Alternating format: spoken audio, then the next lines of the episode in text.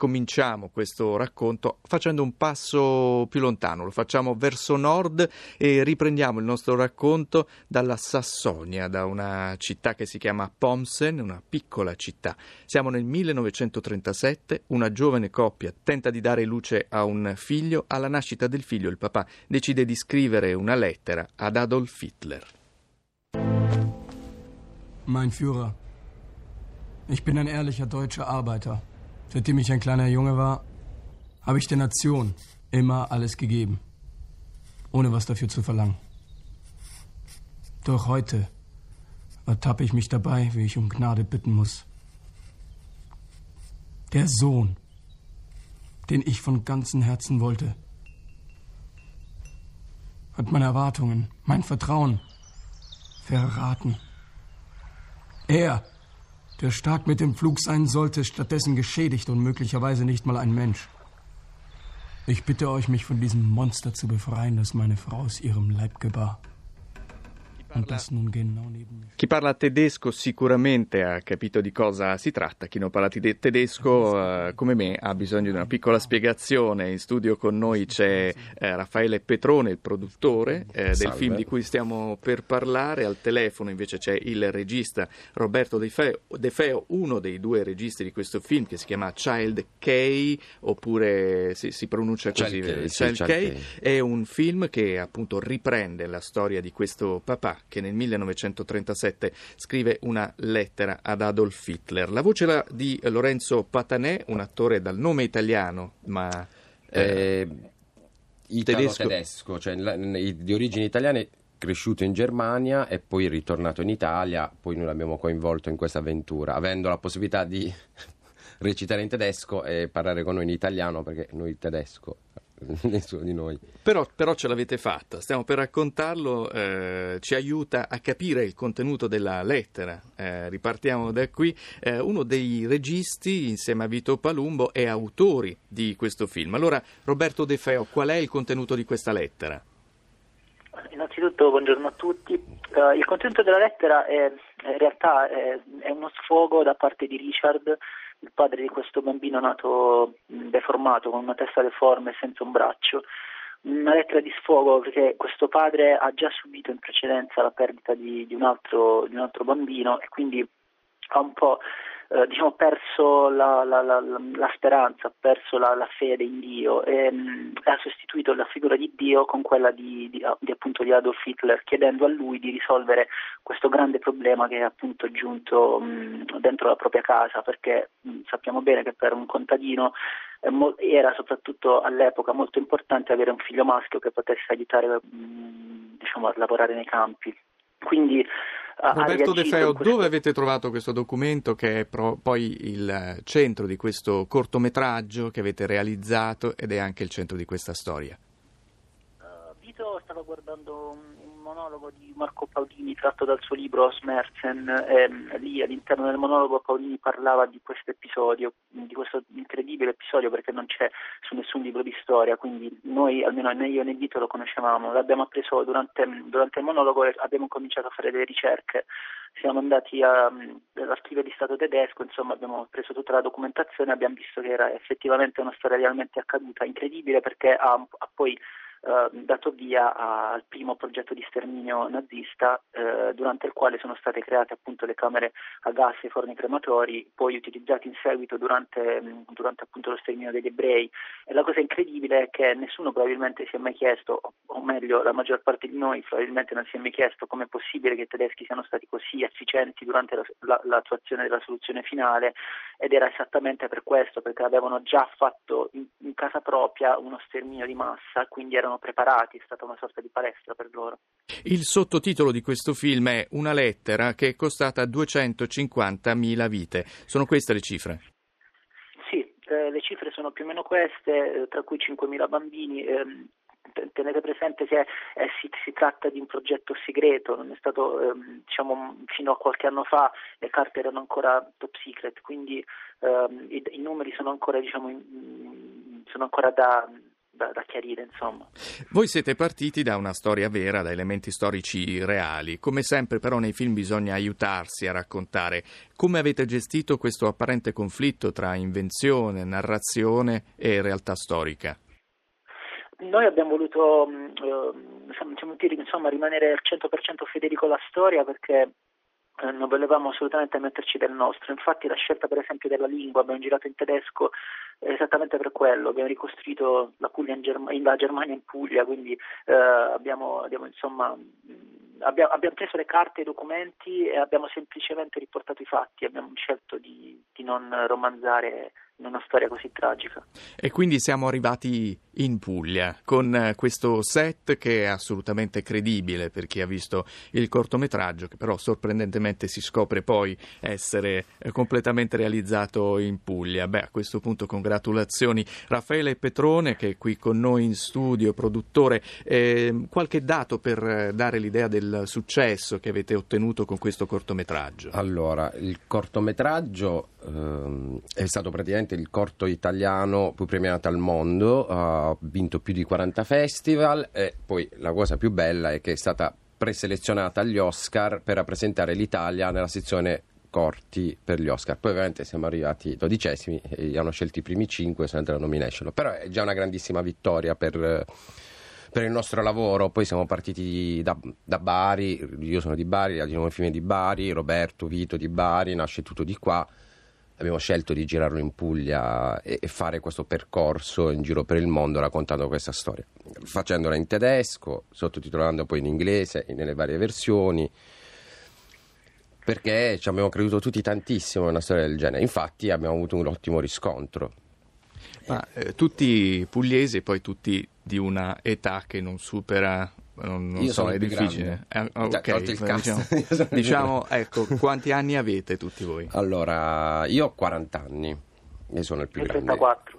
34 Roberto, eh, sì, più o meno siamo tra la fascia tra i 30, poco meno dei 30, al massimo 40. Poi siamo stati tutti, abbiamo iniziato tutti giovanissimi, poi io Roberto con Vito abbiamo una storia decennale, ci sono più di dieci anni, abbiamo iniziato da, insieme a fare una serie di lavori, questo infatti era il terzo di una serie di lavori che avevamo fatto insieme. Sì, faremo, faremo adesso riferimento a un altro bel progetto che vi ha visti protagonisti, molto diverso da quello sì. che abbiamo appena raccontato, però eh, voi avete lavorato insieme in Puglia. Possiamo mm. citare lo scenografo perché ha fatto un, un, lavoro notevole? Allora, la squadra di scenografia è una squadra um, pugliese con la scenografa Marta Marrone che di Bari ora lavora a Roma, ha lav- mm, collaborato anche al film Racconto dei racconti per uh, il film di Garrone, cioè è una scenografa che ormai fa uh, questi lavori di ricostruzione. Poi c'era um, Ma- Mattia Lorusso e Vito Sabino, era una squadra di tre persone, ha fatto un lavoro incredibile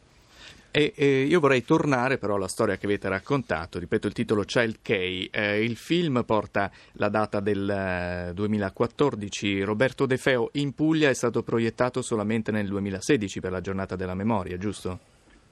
Sì, è stata la prima proiezione in assoluto in Puglia, ha fatto un percorso festivaliero durato circa un anno. Eh, il, diciamo, il massimo dei risultati raggiunto è stato a Cleveland quando il produttore di Schindler's List, Branko Justic, eh, vide il corto, se ne innamorò e poi ci invitò da Zagate da lui per cominciare questa promozione in vista degli Oscar. È stato lui che ci ha portato eh, alle preselezioni dell'Academy, quindi è stato un percorso molto fruttuoso. Per il cinema le vicende della seconda guerra mondiale continuano ad, essere eh, fonte di ispirazione. Abbiamo appena detto eh, voi rappresentate una generazione che si affaccia in questi anni al mondo del cinema. Eh, che idea vi siete fatti di questa eh, di, di, questa vicenda della seconda guerra mondiale del successo della seconda guerra mondiale come fonte di ispirazione, di dibattito, ma anche di forti sentimenti che sono poi quelli che ci portano a riflettere, che ci portano proprio al cinema. Io penso che eh, sia tutto collegato all'importanza della memoria, tenere vivo il ricordo di quanto è successo e dei dettagli di come di come sia importante anche il più, più piccolo dei, diciamo, delle, delle, delle, persone. Per esempio, eh, Charles Kay racconta proprio questo e il motivo per cui abbiamo voluto raccontarlo è esattamente questo. Eh, Richard è semplicemente un contadino tra i più, pro, tra i più poveri presenti eh, all'epoca, quindi eh, se pensiamo che un contadino scrivendo una lettera in tempo di guerra è riuscito a, probabilmente a cambiare la storia, questo ci fa capire come tutti noi, con i gesti che facciamo tutti i giorni, possiamo in qualche modo dare un contributo e migliorare o peggiorare il mondo. Quindi questo è il messaggio importante per noi, quello che volevamo dare.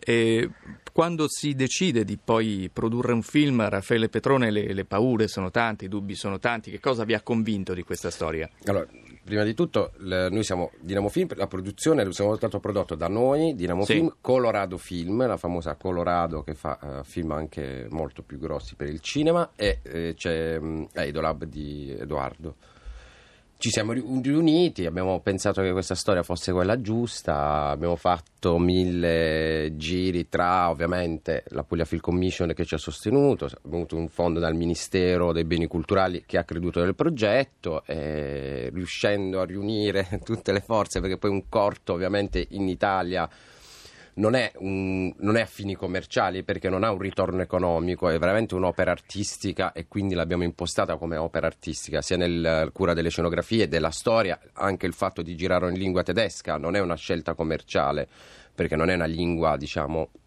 che a livello commerciale ha delle grandissime possibilità.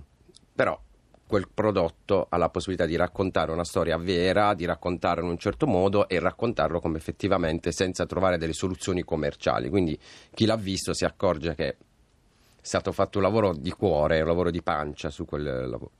Poi abbiamo ricostruito una casa del, 30, del 37, del 38 di quegli anni a Celenza Valfortone, cioè perché noi abbiamo cercato la Sassonia in Puglia, difficilissima. E, e l'avete trovata, che è ancora più incredibile. E, e l'abbiamo trovata, perché la Puglia poi alla fine è una terra misteriosa, cioè, c'ha tutto, cioè nel senso noi facendo cinema lo possiamo garantire che abbiamo trovato delle soluzioni incredibili in Puglia.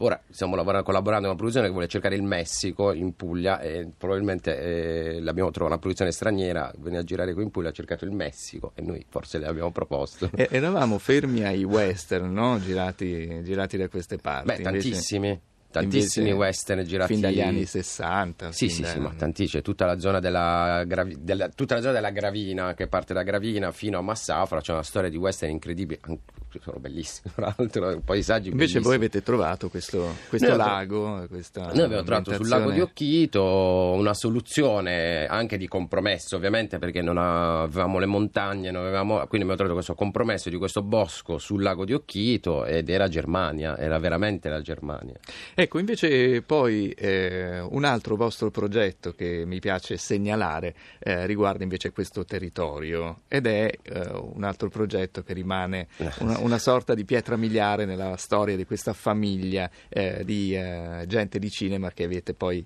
voi creato a Bari. È un progetto molto locale, anche quello abbastanza tempestivo. Eh, eh, abbiamo, sì. Molto diverso, abbiamo fatto una meravigliosa stagione fallimentare. Ecco, qui parliamo qui. del Bari, che è la squadra. Eh, la squadra poi della città e quindi parliamo anche della città. Vogliamo ascoltare mm. eh, qualche suggestione sonora di questo film? Una società senza soldi, una squadra senza stipendi, un fallimento che diventa una festa, la storia della squadra che sfiorò il miracolo e della città che se ne innamorò. Se anche per voi la Serie B può diventare un mondiale, se non volete smettere di credere all'impossibile, se avete sentito parlare del Priscio ma non sapete cosa sia, questo è il film che aspettavate. Una meravigliosa stagione fallimentare.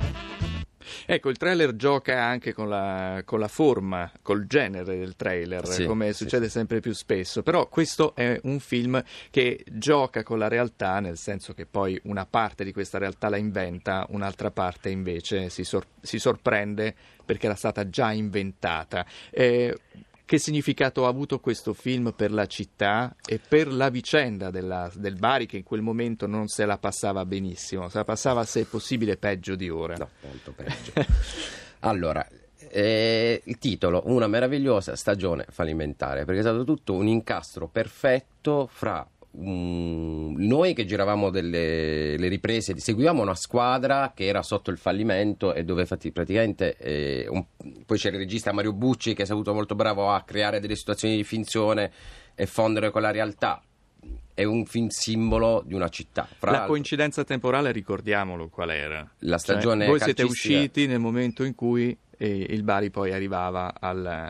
c'era il nodo proprio della proprietà del Bari, sì. della, dei, dei, de, delle finanze della squadra. Noi siamo arrivati fra il fallimento della vecchia gestione e l'arrivo di Paparesta. Noi abbiamo avuto la possibilità di seguire la squadra in questa situazione difficile. Poi, fra l'altro, il film ha avuto un successo, cioè forse l'altro cavallo di battaglia di un film che ha vinto il miglior film sportivo europeo, miglior film sportivo italiano premio dei giornalisti sportivi e premio come miglior film d'essè votato dal pubblico che sono quattro riconoscimenti comunque importanti per quello che riguarda un film che parla di una squadra di calcio, non è il classico film con i megatori, è comunque un film che parla del mondo che c'è intorno. Del mondo, intorno. Quindi avremo gli appassionati di calcio che ovviamente lo seguiranno, ma anche quelli che si chiedono che cosa eh, poi attiri così Perché è una storia persone. d'amore, è una storia d'amore di una città ed una squadra che sono in difficoltà, vivono di brutti ricordi, che però insieme riescono a